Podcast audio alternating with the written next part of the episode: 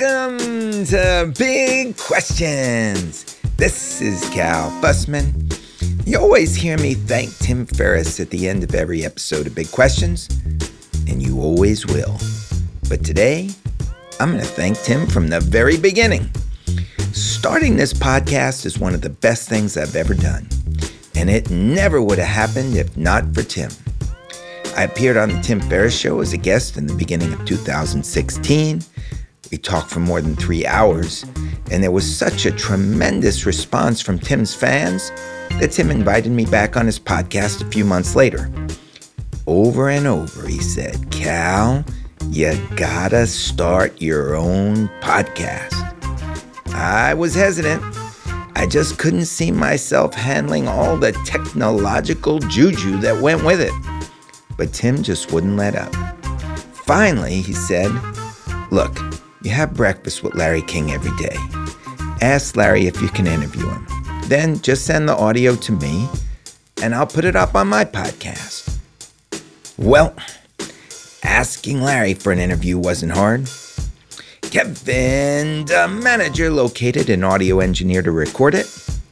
Larry and I sat down in his living room, and the conversation was even more relaxed than the What I've Learned interviews I'd been doing over the years for Esquire magazine. We sent the recording to Tim. He put the conversation up on his podcast, and it got a great response. But it did more than that. It allowed me to hear it. And as soon as I heard it, I knew I could create my own podcast. Tim didn't stop there. Oh, no. He showed me the equipment I needed to do the podcast on my own, and then even set up a solid foundation to get it off the ground. He even created an audience for Big Questions right off the bat by coming on as my first guest. And in doing so, Tim changed my life, just as he's changed so many other lives since he wrote The 4-Hour Workweek.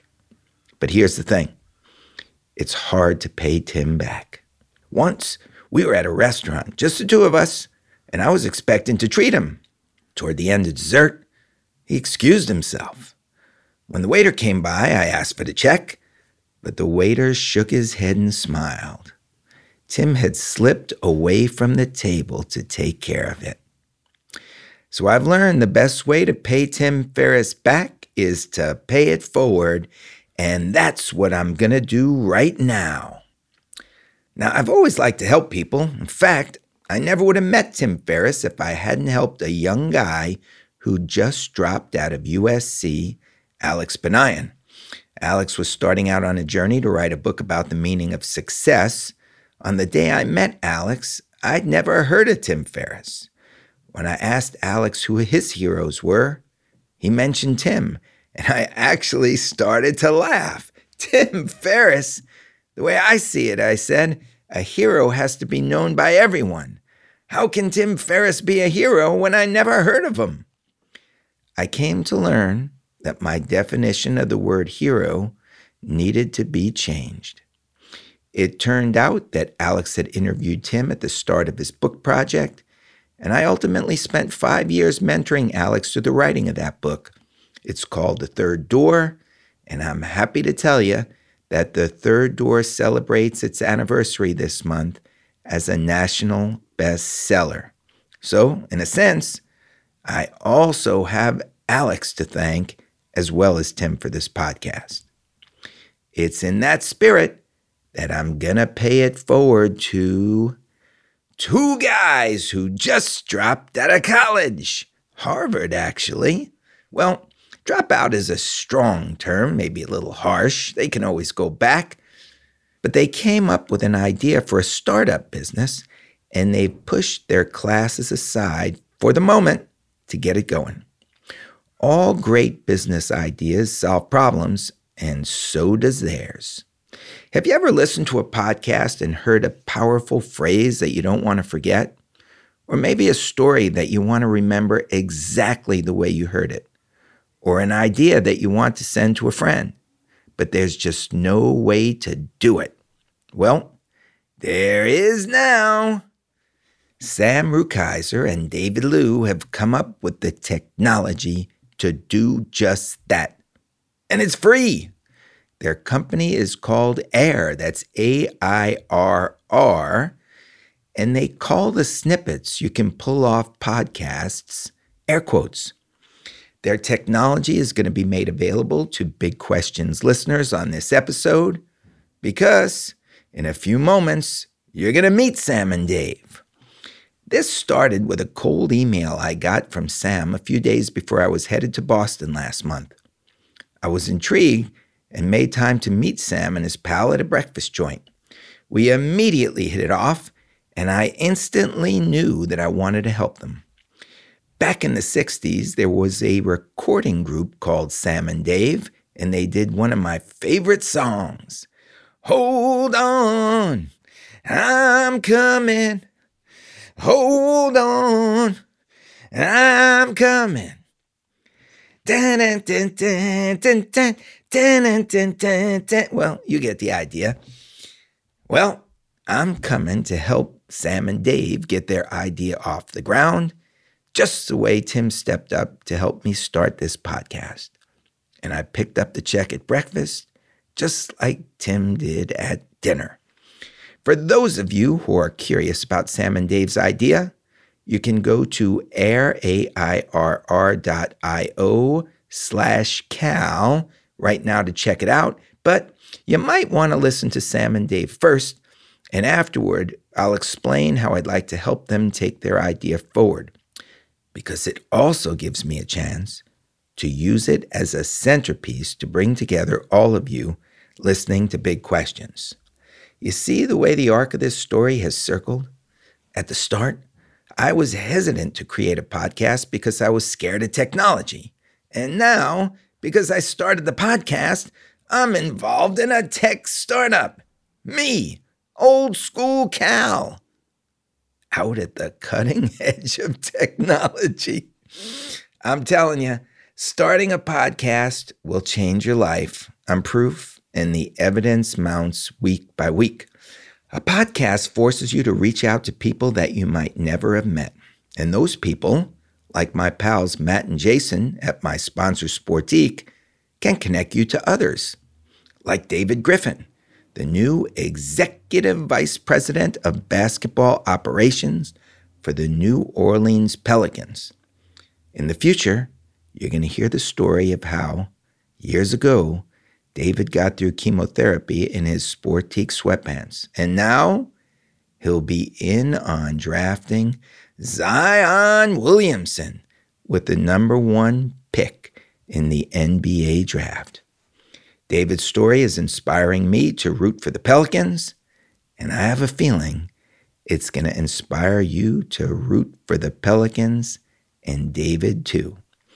Never would have got to know Griff if not for this podcast. Maybe at the end of this podcast, you're going to use the offer code CAL to get a 20% discount at WeWork. And who knows, maybe a chance meeting at WeWork will change your life. If that scenario unfolds, it'll be because of how this podcast took me to WeWork. And that can be traced back to Tim Ferriss. My point is, you never know where a podcast can take you. Maybe you'll sign up for my storytelling workshop in Munich, Germany on July 5th and 6th by going to cokrea.com. That's COKREA.com, simply because you heard those words. And maybe the stories that you create in that workshop will be a booster rocket for your company. I can go on and on. So it would make me happy if the tech startup at the center of this podcast will push you to start a podcast of your own. All of the good things that may happen because of it will be traced back to my meetings with Alex Banayan and Tim Ferriss. So thanks, Alex, and thanks, Tim. And Tim, you are my hero. That said, let's get straight to Sam and Dave and those air quotes.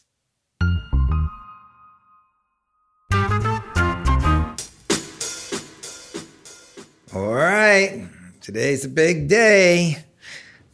Sounds like I'm going to be officially a member of a startup. That's right, Cal. And I got Sam and Dave on my left and right. Couple of guys who were in Harvard and have dropped out to get their business idea off the ground. I heard it. I became very enamored very quickly, and we're going to explain all about it over the next hour. But first, let me introduce you to Sam and Dave, two guys who entered Harvard a few years ago. That's right. Yeah, this would have been junior year we just wrapped up. Now, most everybody is trying to get into Harvard. You guys got in and then came out to create a business. How did that happen? Yeah, that's right. Well, you know, Sam and I met our freshman year randomly through the Harvard rooming process. And I think from the first moment we knew that we wanted to start something together, and we worked on different projects for a while and ultimately started what we're working on now. So Dave, where are you from? So I'm from Houston, Texas. So you're from Houston. Sam, where are you from? Westchester, New York. So town called Rye. All right. And Harvard puts you together? Is that it? Yeah, that's how it works. So we had a group of six people in our room freshman year, and the dean for our part of the freshman class just randomly assigns people into a room. And Dave and I suspect that the reason why we might have been placed together is because we both wrote that we wanted to start a company in college on our rooming application. So perhaps they saw that and decided to link us. Oh, so they have this application that says, what do you like? What don't you like? Exactly. Yeah. And then they can match people up based on likes and dislikes. Yeah. One guy likes to be really clean. One guy is not so much. Yeah, exactly. One guy goes to bed super early. The other pulls all-nighters. The timing of the day. Even like the type of music you like to listen to. So I had to rank opera, jazz, Broadway. Yeah, exactly. So they do a pretty good job, I think, of really trying to get to know people. Well, you see, they got some smart people there. I suppose they do. And I guess you got to be somewhat intelligent to get in. When you got in, was there a big celebration? Yeah, I think for me, I remember being in a room in my school after sports practice with one of my favorite teachers, and clicked the link, saw the email, and yeah, it was a great moment. Yeah, I happened to be alone at home at the time, and I opened it up and saw the news and immediately called my parents, and they dropped what they were doing and rushed home to celebrate. I think we popped some champagne, so it was a good time. Yeah, very exciting. And so what was the reaction when you said, hey, we're leaving? Well, I think people have this idea of the Harvard dropout in their head. Maybe two people come to mind. Either the guy who started that social network that we all know about, or maybe Bill Gates. So first being Mark Zuckerberg. Yes, all exactly. Right. I wish, my mom especially, that's what she had in mind when I told her the news that we were going to leave school for a bit. Instead, I think the image that she rushed to was the idea of the deadbeat who, passes up on a great opportunity to graduate from this very special place, and instead, is going off to, I don't know, join a circus or something along those lines. So she was skeptical at first. My dad, less so. I think he knew that this was inevitable. I'd always been more entrepreneurial in nature, and I think he, like I knew, that I'd probably never go down a more traditional, conventional path. So this wasn't a surprise for him. And I think my mom, she wasn't surprised, but she was a little bit more apprehensive. And she's slowly come around to, I think, be a little bit more accepting of it. Dave, what happened with you? A little bit different. I think my parents, maybe just from my childhood, have always been kind of, entrepreneurial, and they kind of knew I was always into inventing new things. I think they weren't really surprised. And yeah, I think I just was really lucky that both of them were pretty supportive. So how does this idea to start a new company come up? Is this something that when you're at Harvard, everybody is doing? Because, you know, we see the movies, we know about Zuck. Is it really like that at Harvard? Yeah, I think we were both expecting to maybe find more people that were entrepreneurial. We did actually take part in this phenomenal class. It's this undergraduate only, almost a startup research and design class, they call it. So we went through it as students for 2 semesters, and then we actually helped teach it as teaching fellows for 2 semesters as well.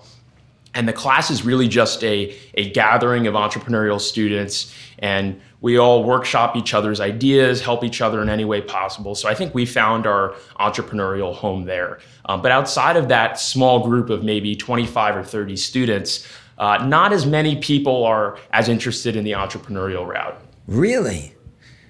They want to go down straight tracks? Yeah, I think you know, that makes sense in a way, because you always hear you go to Harvard Law School, you graduate, and everybody's coming in to find the best plums and take them into their company. Definitely. I think there are so many phenomenal opportunities when you're a student at a so-called elite school.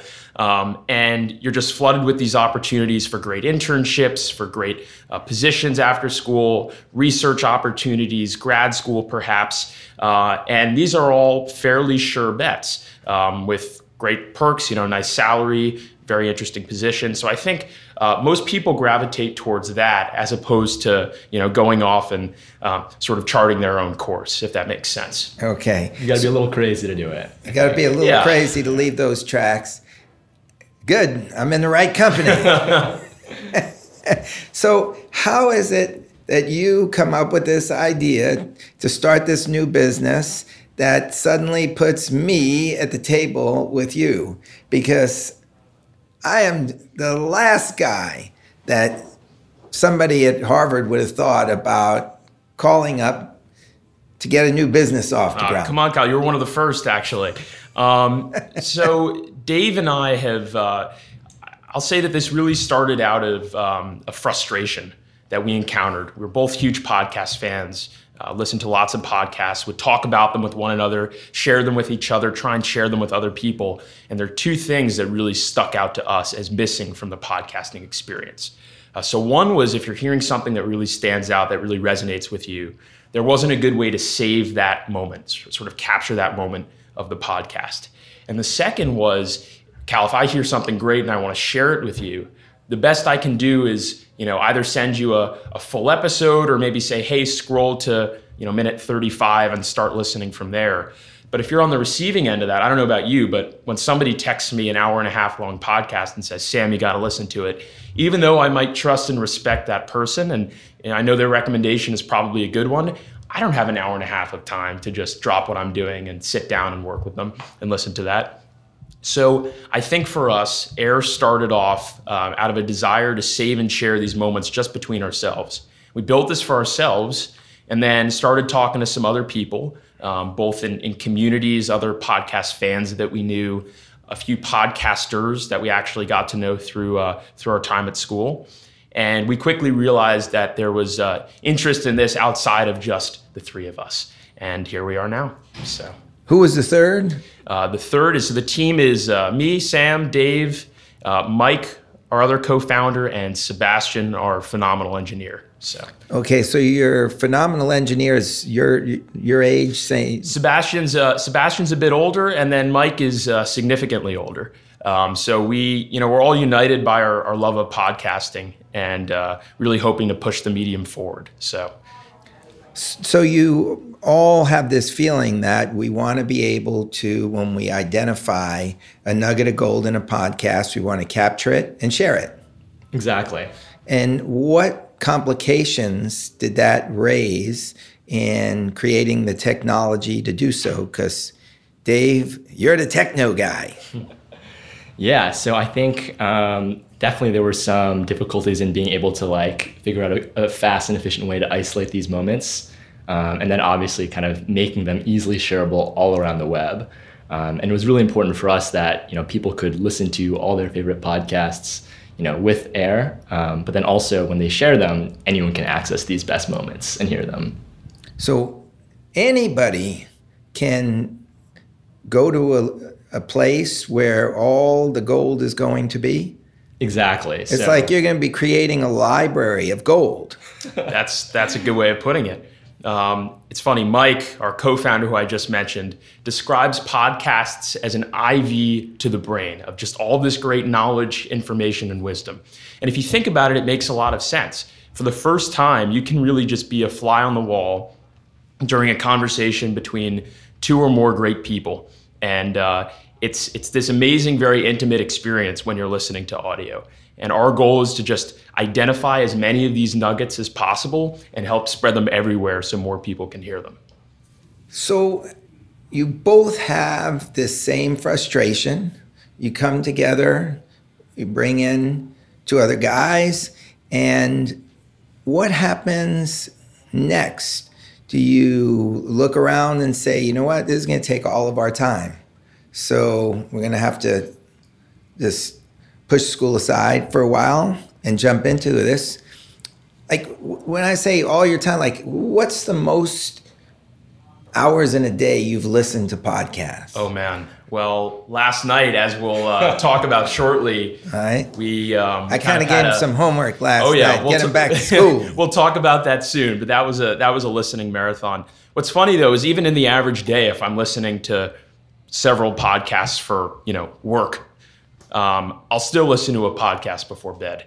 There's so much diversity of content out there, and each podcast host brings something new that I never really get bored. So I'm not sick of podcasts yet. Check in with me in a year, and maybe that'll have changed. But. Well, like what's the most podcast you've listened to a day in terms of hours in a day? 10 to 12 or maybe more. 10 to 12 podcasts or 10 to 12 probably hours worth of content, I would say. Oh, yeah. I got a long airplane flight. You can be like 10 hours easily on podcasts. Yeah. Do you see podcasting as like the new magazines? That's interesting. Well, magazines. Yeah. So I know magazines. I can remember a specific moment in time. And this is I think it was before I started this podcast. I was sitting at a table with four people. They were out of college by 8 or 10 years. And the conversation around the table was focused on, oh, did you hear this podcast? Or, oh, what about that one? And I thought, wow, when I was their age, the conversation was, did you read this in the New Yorker or in the Atlantic or Esquire? Yeah. And it seemed to me that the podcasting had basically replaced the question. Things shifted. Yeah. That's interesting. I think that some of the most interesting people and ideas are being discussed right now in podcast episodes, for sure. I feel like that's where I go to learn something new or just find inspiration rather than a magazine. Yeah, or rather than, not to sound like a total contrarian here, but if you look at a lot of the mainstream media, it's so much crossfire, so many shouting matches, and podcasts are almost like a refuge from that all.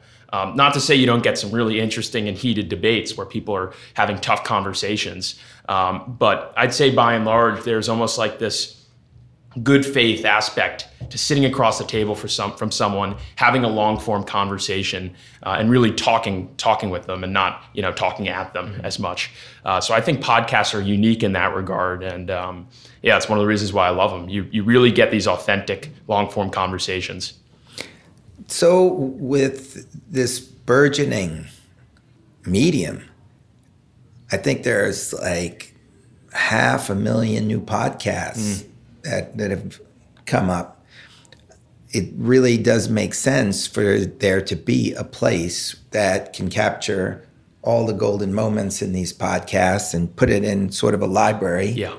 And also, it's great for me because this allows me to get my podcast out to as many different ears. Sure. And I think we offer a slightly different experience. Sometimes if you're listening to a more narrative style podcast like Serial, you want to stay there for the entirety of it and see how the story develops and the arc of that. But if you're more interested in informational podcasts or conversational audio, like remember Cal was saying, we listen to 10 to 12 hours of podcasts. back to back, that doesn't even scratch the surface. If I were to lock myself in a room and do that, you know, for the next year, I'd barely scratch the surface of all the incredible moments and podcasts out there. So our hope is that we can spread these moments everywhere and also give people an opportunity to continue listening. So when they hear something they really like, right in that experience, they can continue listening to the rest of the episode. I don't know if we've made it clear, but the whole idea here is that you're going to be enabling everybody with this technology to be capturing the golden moments that they hear and passing them around. Exactly. So we sort of crowdsource these moments, and then that's one side of it. And then the other side of it is this discovery component. So, you know, say you're Ubering over here or lifting over here, and you had 10 minutes in the car before you got to this great WeWork where we're sitting and talking now. Look at this. He's already got I'm doing the ad reads for you. So if you were to pull out your phone and maybe pop in your AirPods, which just as an aside. I got them. I got some AirPods. Those are game changers. I think people are consuming a lot more podcasts as a result. Yeah.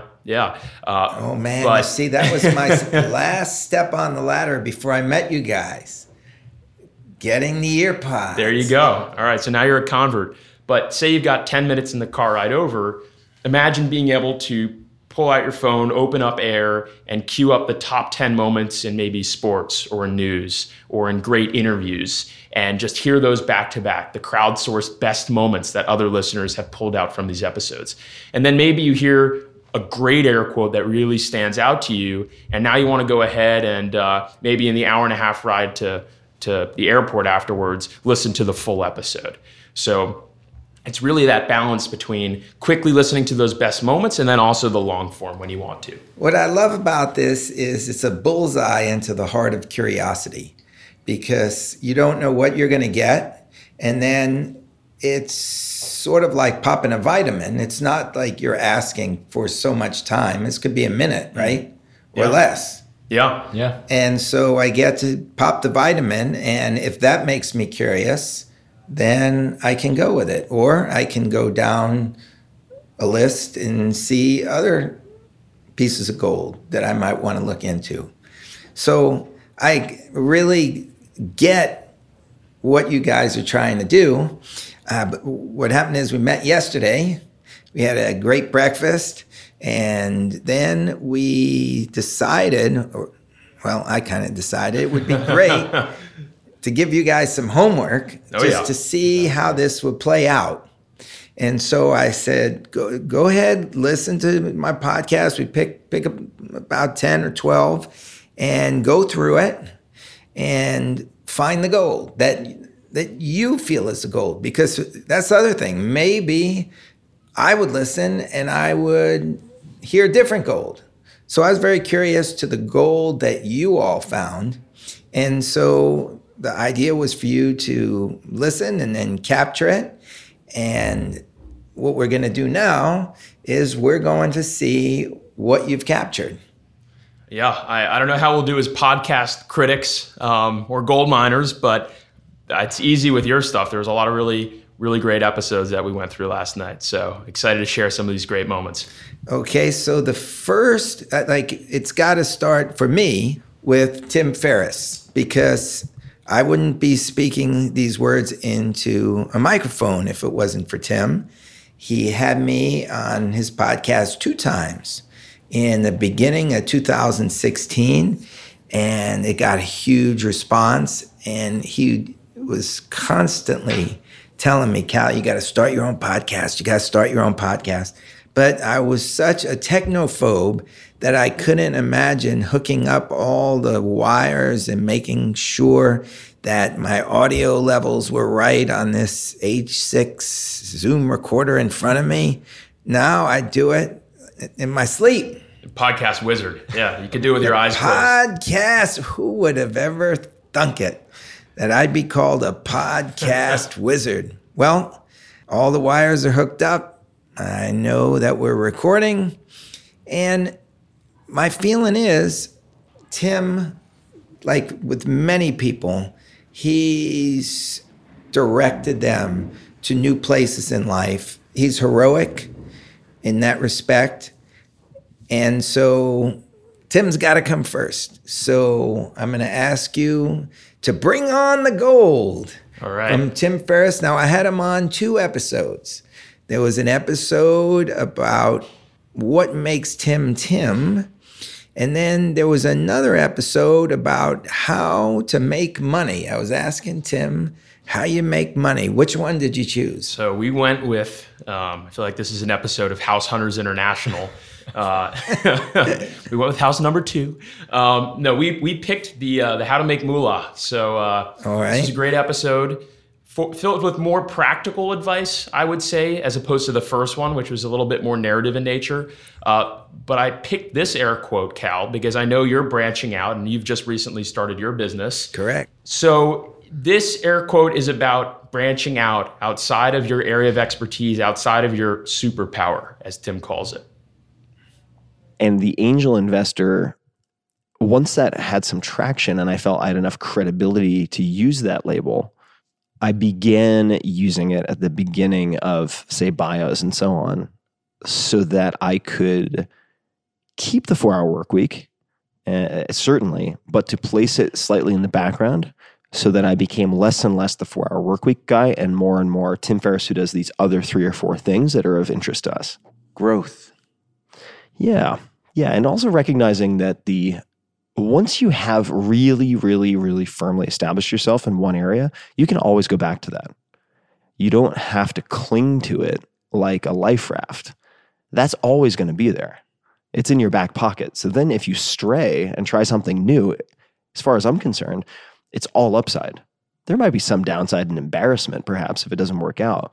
But from a survival standpoint, from a financial standpoint, you have your superpower and your world, your niche in your back pocket. You can always go back to it.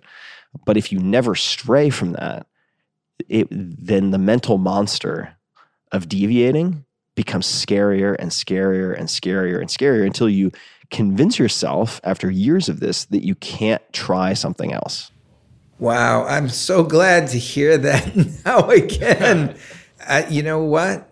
It's so clear to me. I could almost see him sitting there telling me, and yet I forgot it until this moment. Yeah. I mean, Tim, especially with his great podcast, there's so much good content, so many great moments. So yeah, to have a notebook saved just on your phone of all those moments that you can sort of whip one out whenever you need to hear it is very powerful. I'm loving this more every minute.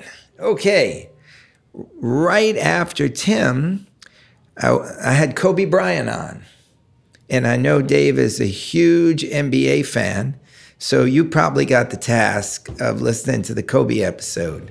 Exactly. I'm a huge NBA fan, and it was fascinating listening to the episode because I feel like I knew Kobe from watching him as this sort of fearless black mamba who would destroy anyone on the court. So the Airr quote I picked was one where he's talking more about his, curious side, and how kind of his childhood developed that. One of your favorite books was Curious George. It's a children's book. Book. Yeah. I always thought it was fascinating. I mean, curiosity, I think, is the most important quality to have. With curiosity, you figure things out. Right? You're always looking for ways to get better or looking for reasons as to why certain things work, things that are of interest to you. So it was never good enough for me to simply, watch a game on television and say, okay, I see what's going on. That's fine. That's awesome. It's entertaining.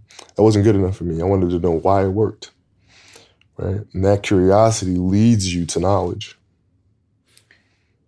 Do you think that you have the same curiosity that you had when you were a child? I think so, yeah. That's really amazing. So. That's an amazing characteristic. Because a curiosity is one of those things where as you get older, as a lot of people get older, it starts to, I wouldn't even say it erodes. It's almost like our life experiences throw shovels of dirt on it. Yeah. And it's like it can bury you like at a funeral if you're not sweeping the dirt away. Yeah, that really gets at the heart of what drives him.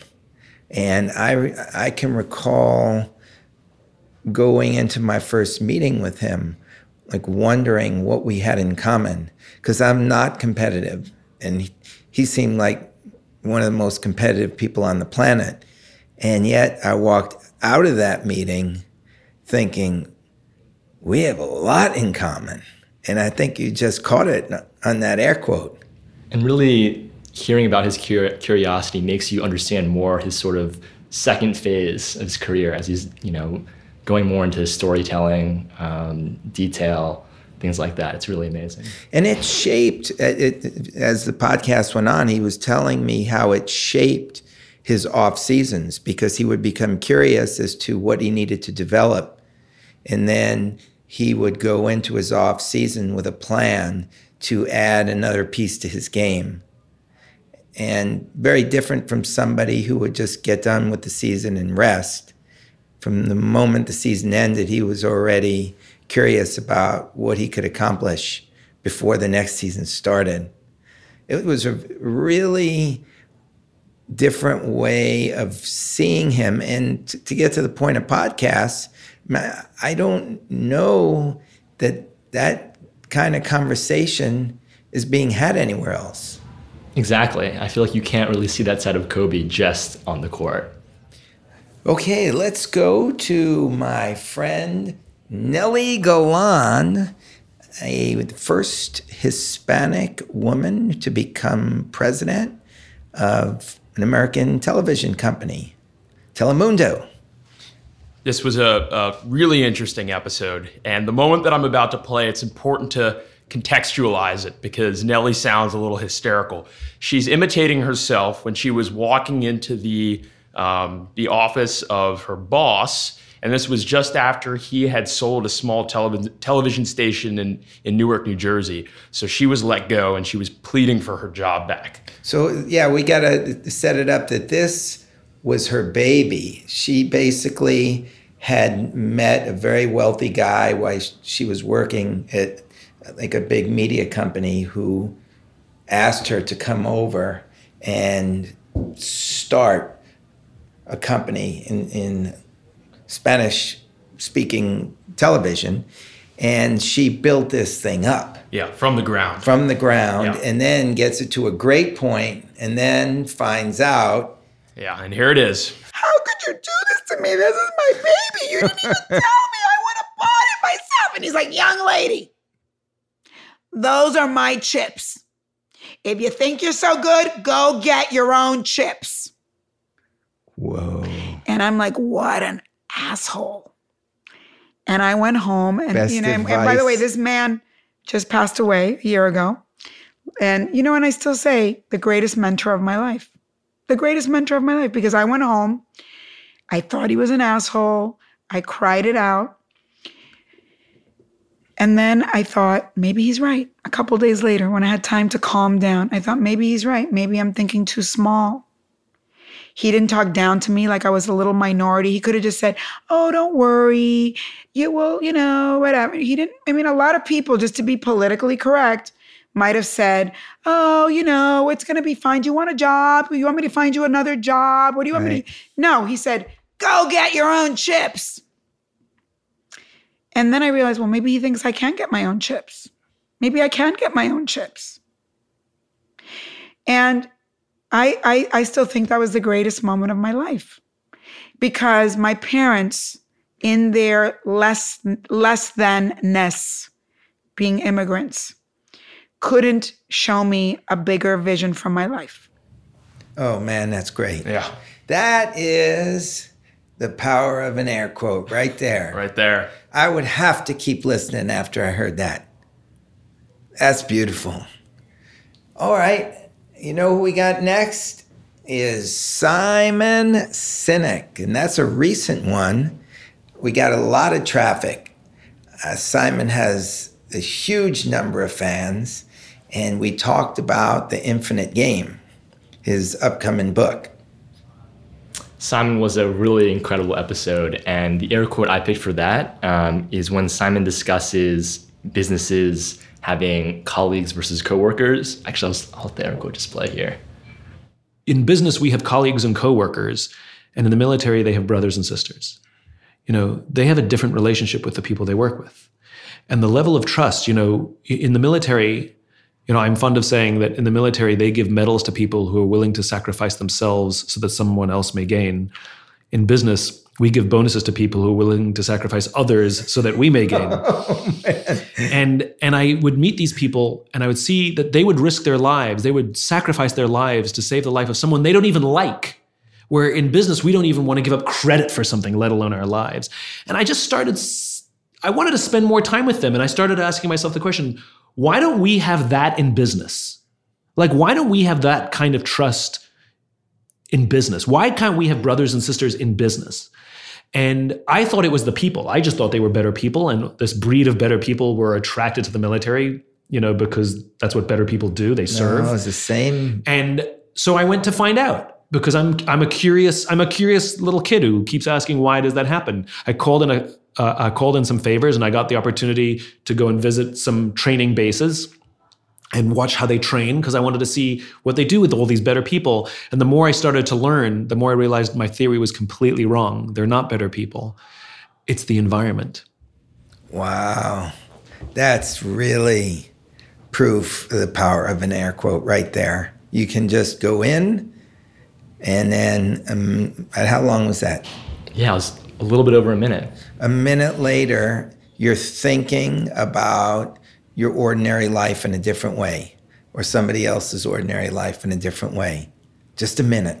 Exactly. Yeah, it really made me think about the kind of great relationship that Sam and I have, and we have with Mike and Sebastian, the team, where I think it really just goes beyond what we're working on. You know, we genuinely really like working with each other. You have the brothers and sisters mentality. Yeah. I think Dave and I, we started as best friends and became co-founders after that. So everything we approach in business, we approach first and foremost as friends, and all the compassion and trust that goes along with that, which I think helps maintain our good relationship. Yeah. Well, you can really see just from those first four how in 4 minutes or so, you could have gotten somebody to be thinking deeply about a completely different area of life, so that if we have 10, 11, 12 of these, we'll go through before the podcast is over.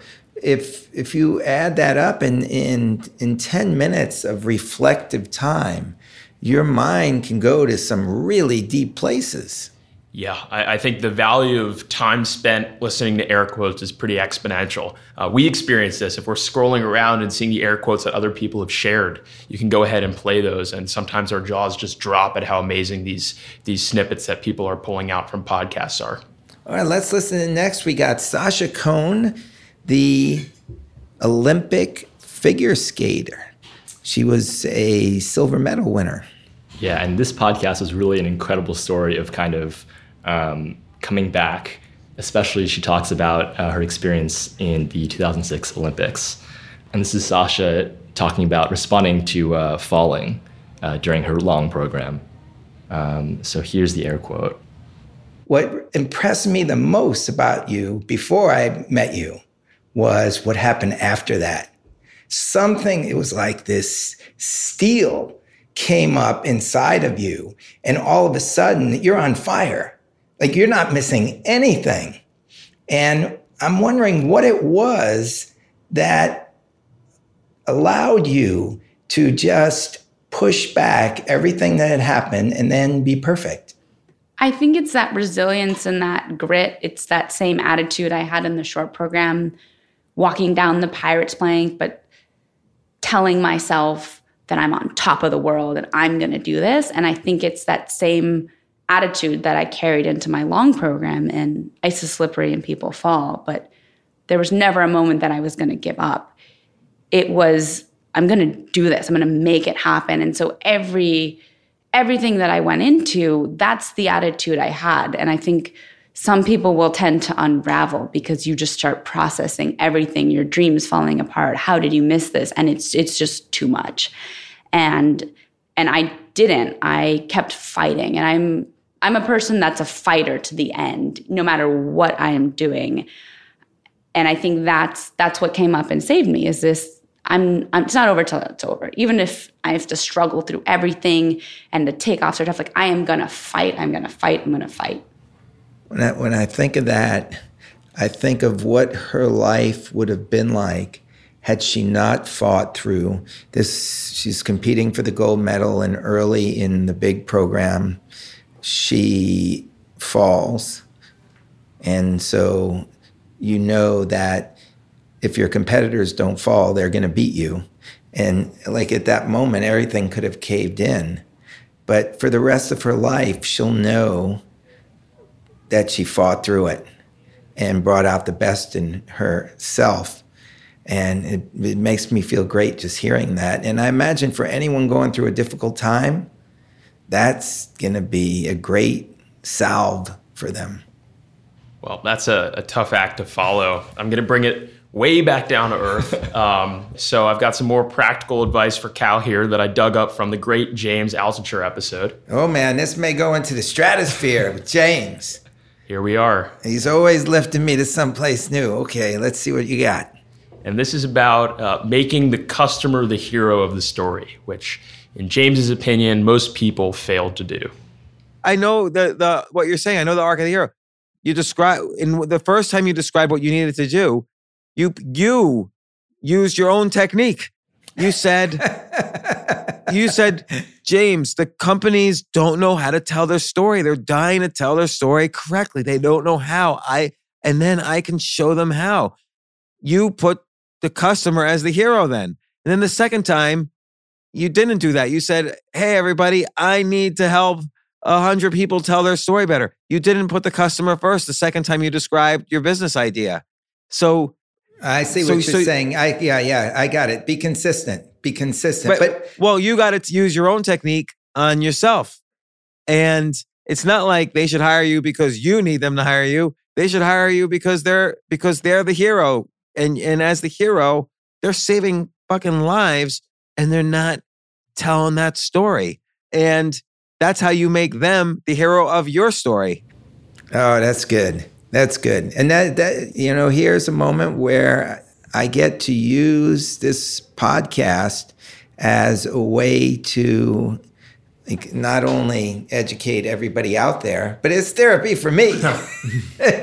You know, James saying, look at yourself, pal. And really helpful. God bless that man. I love him. Oh, yeah.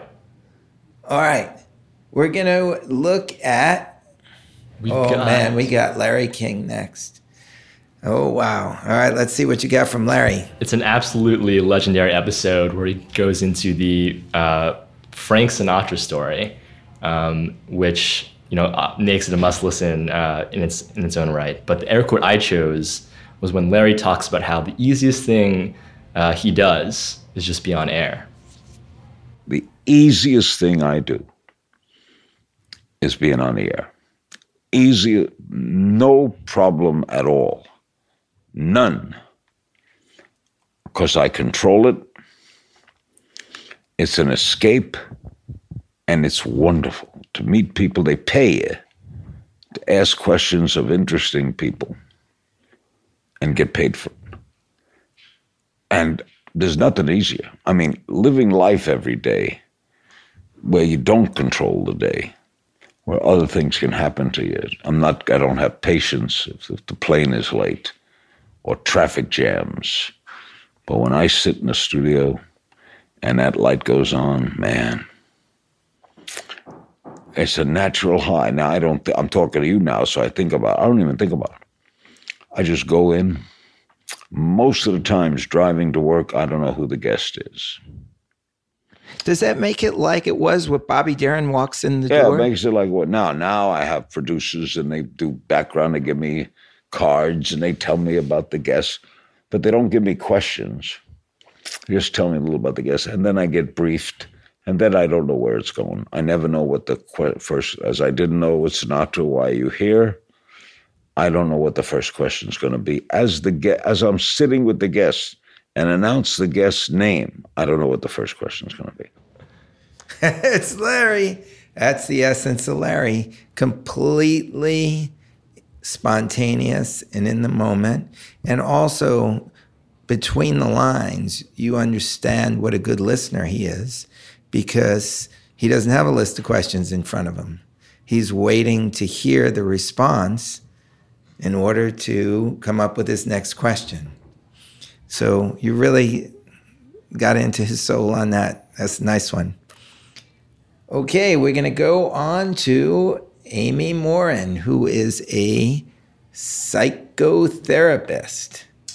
Why don't you tell us a little about her? Yeah, that's right. Well, Amy, therapist, and unfortunately was struck with a terrible tragedy in her own life. She lost her husband and was widowed at a very young age.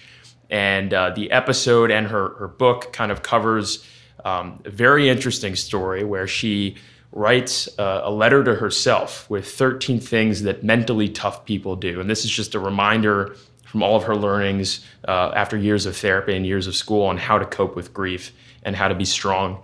And she publishes this online, not expecting anything to happen, and it goes absolutely viral. So it's funny, you mentioned listening to James is like therapy, and talking with James is like therapy. Well, here's some great wisdom from a real therapist. And this is an idea that I've heard circulated before, but I think Amy puts it really nicely. You know, I'm always big on asking people, who do you surround yourself with? Because that really tends to influence how we think, how we problem solve, how we see the world.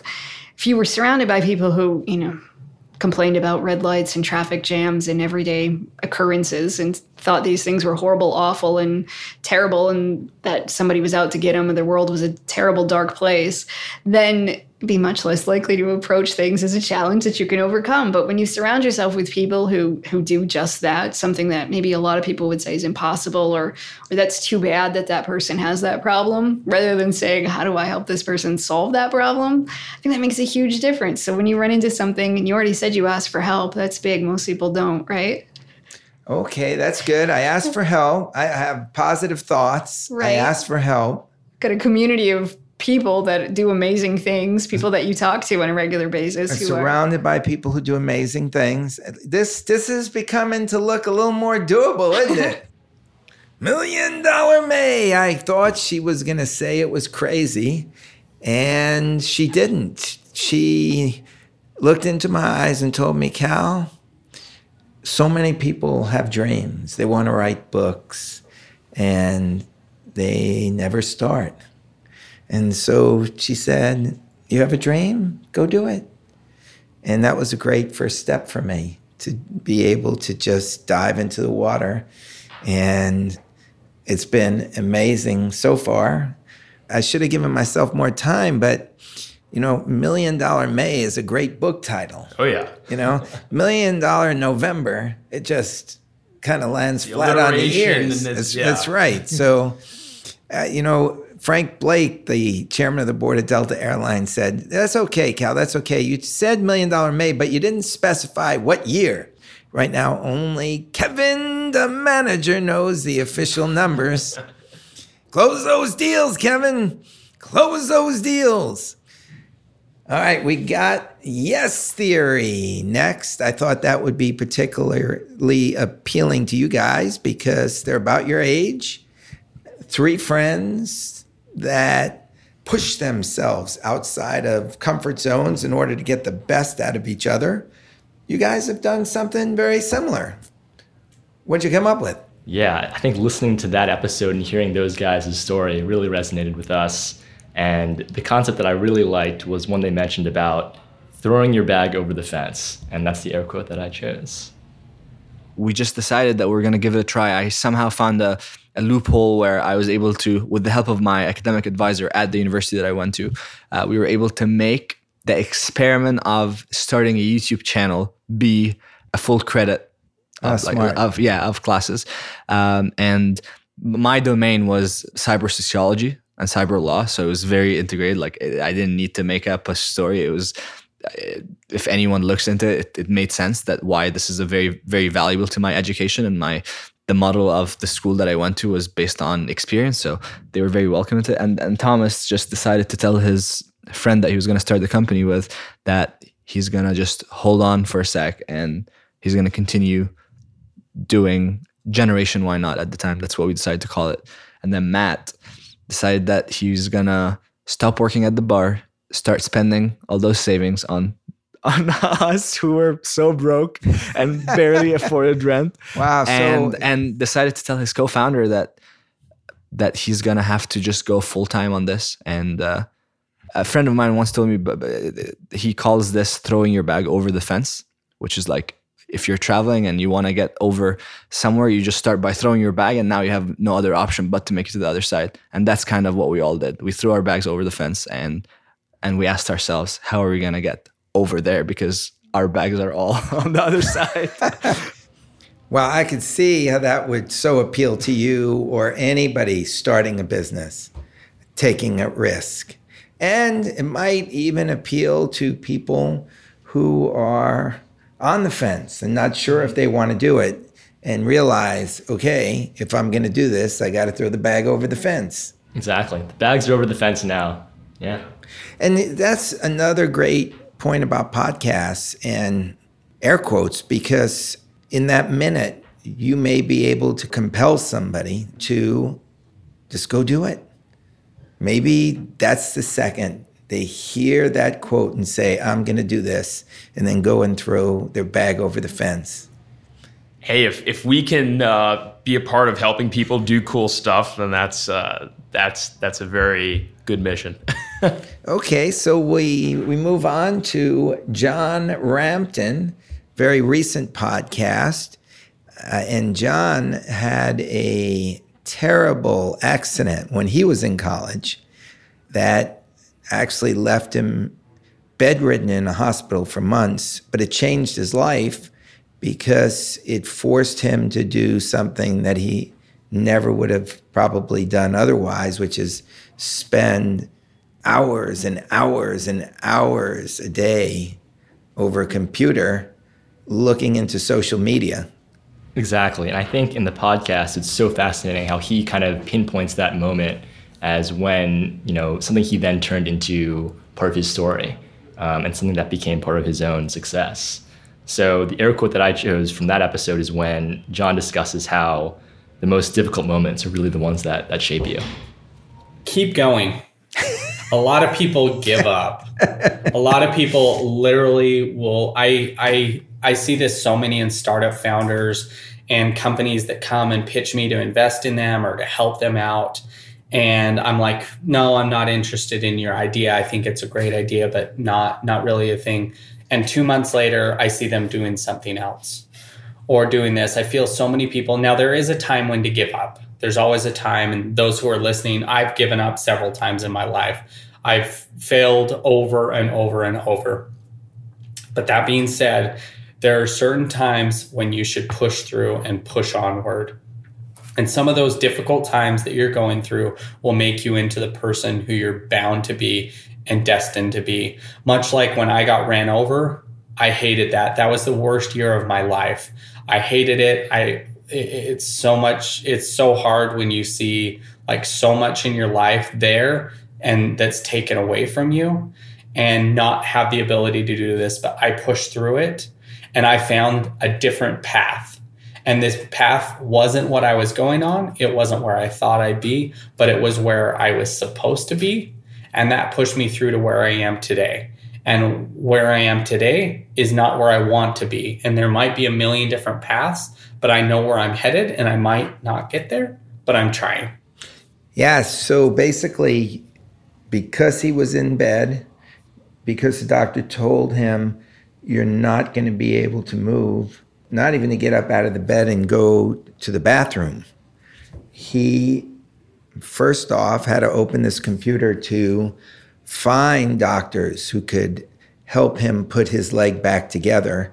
And they injected like some lamb into him. 2% lamb, he says. He's 2% lamb. And those lamb cells that were injected in him helped put back together his leg. So he found the right doctors through the internet, and then he learned about social media and marketing on the internet as it was burgeoning and became a millionaire because of it. Yeah. So that's a story that will uplift anybody who's listening. Yeah, it's incredible. Okay, let's do one final one here. Oh, my man, Seth Godin. What a character. Yeah, this was a great Airr quote, and actually follows the last two that Dave selected very nicely. Kind of talks about throwing the bag over the fence and just being really committed to something, and then also not stopping. And Seth is talking about why the whole idea of writer's block is a total myth. And I think this applies to both writing, but also to any other sort of creative or productive work. Percy Shelley, Mary Shelley's husband, invented writer's block. There wasn't writer's block until he wrote an essay about it, a poem that said, basically, if the muse doesn't come to you, you're dry, don't even try. And it got adopted by poets, and then it got adopted by novelists. And this was right when Hemingway was becoming the great American novelist that it became a big deal to be a writer. Before that, writing was like plumbing. You just wrote. And so I don't buy the whole writer's block thing because, and I was friends with Isaac Asimov before he died. Isaac wrote 400 books, published them. Isaac, how did you do that? He said, it's pretty simple. I get up at 6:30 in the morning. I sit at my manual typewriter overlooking Lincoln Center, and I type. And I type until noon. And it doesn't matter if it's good typing or bad typing, but I got to type. Because if you just keep typing, sooner or later, your brain's going to say, stop with the bad stuff. I'll give you some good stuff. Because it's not going to talk you out of not typing. And that's the idea, right? Is because I have a blog every day, I don't blog because I have something to say. I have something to say because I blog. And that changes everything. Oh, that's beautiful. And I think it's really a way that I want to live. Going to new ground every day and just keep pushing it and pushing it and pushing it, which is why I'm sitting here with you guys. Because you pushed it. I didn't find you. You found me. So why don't you explain the process that went into that and where you want to take all these Airr quotes? Yeah, well, we kind of knocked down your door, Cal. Although you were very responsive, you answered my cold email, which I think cold emailing is an underrated way to reach really interesting people. I think if you find a lot of successful entrepreneurs, that's how they did it. So I've just copied their techniques on that end. But yeah, I mean, this is the start of hopefully a long friendship between all of us, and between Airr and Big Questions, and between all of us as individuals. And I think the Airr quotes from your show, from the ones we just played to the episodes that are soon to come, deserve to be spread as far out and on the web as possible. And so how will people be able to do that? Yeah, so a few things. One is, I'd imagine in the show notes for this episode. Yeah, I got to develop show notes. So that's the first thing I got to do here. There's some work that goes into that, but I'd imagine in the show notes. I will have show notes up for this episode. You've basically pushed me into developing show notes, so thank you very much. So we're pressuring Cal into being less of a technophobe when it comes to podcasting, and we're going to have some show notes with links to all of these moments that people can share, and if they're interested in getting on our platform. So we're currently in a private beta, but for all the Big Questions listeners out there, we'd love to get them early access to the platform. Wow, and thank you so much. We're going to put a link in there where they can sign up. Just enter in an email address, and we'll send over information as well as an invitation to actually use the product and start saving and sharing these snippets, not just from Big Questions, but also from the other shows that they listen to.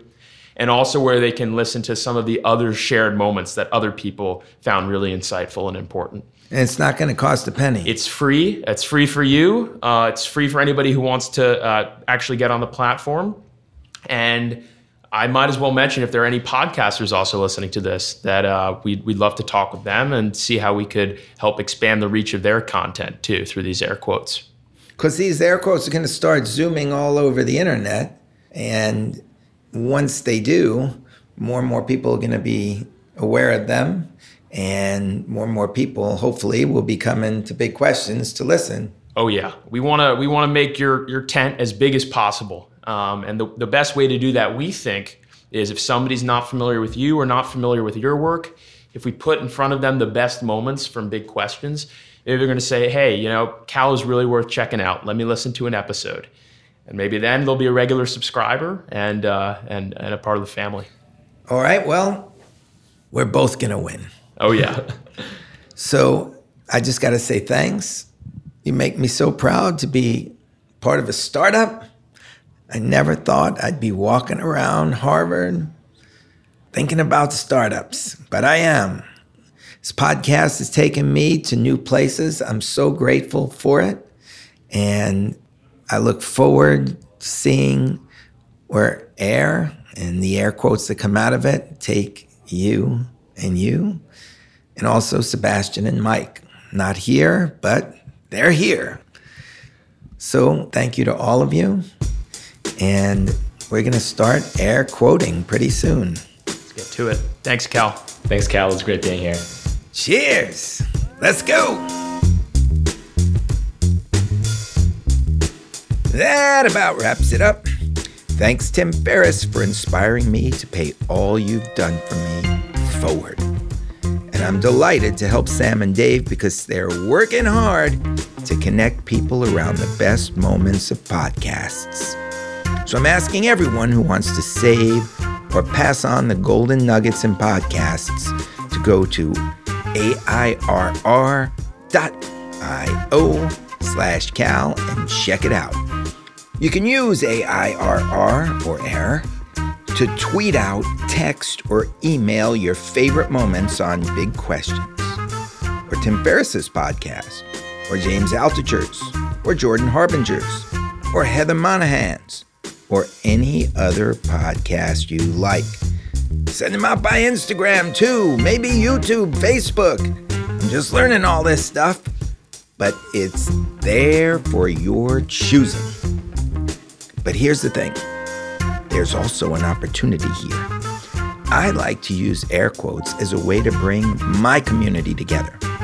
You've sent me great photos of where you listen to Big Questions. You've sent me stories about your best friends. You've asked how you can ask me questions and meet me.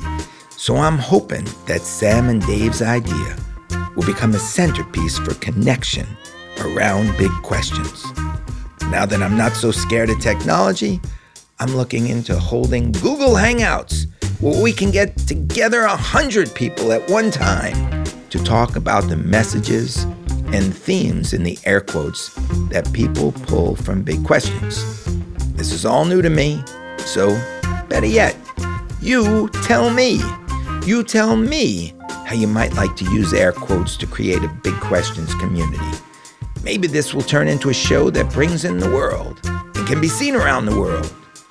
Go to airr.io/Cal. That's airr.io/Cal. And connect with Sam and Dave. They'll get you started. You can have any questions answered over the internet, or they'll be happy to have a 10-minute conversation with you to get you up to speed. We'll go from there. Plus, you'll make their mothers very happy just to know that you see that Sam and Dave are out there on the cutting edge. So thanks, Tim Ferriss, for helping out Sam and Dave by helping out me. We're going to see where this takes us all. And thanks, Sportique and WeWork, for helping to send this episode around the world. If you're looking for a hoodie, sweatpants, or the most comfortable t-shirts, go to sportique.com, that's sportique.com, and use the offer code CAL for a 20% discount. And if you're looking for office space, go to www.we.co/Cal for 20% off at WeWork. Look into the Global Access Pass. I use it to do podcasts and have meetings wherever I go in the world. Makes me feel like I'm always at home. Please let me know what you think of Airr. That's AIRR. Let's see where it goes. Cheers.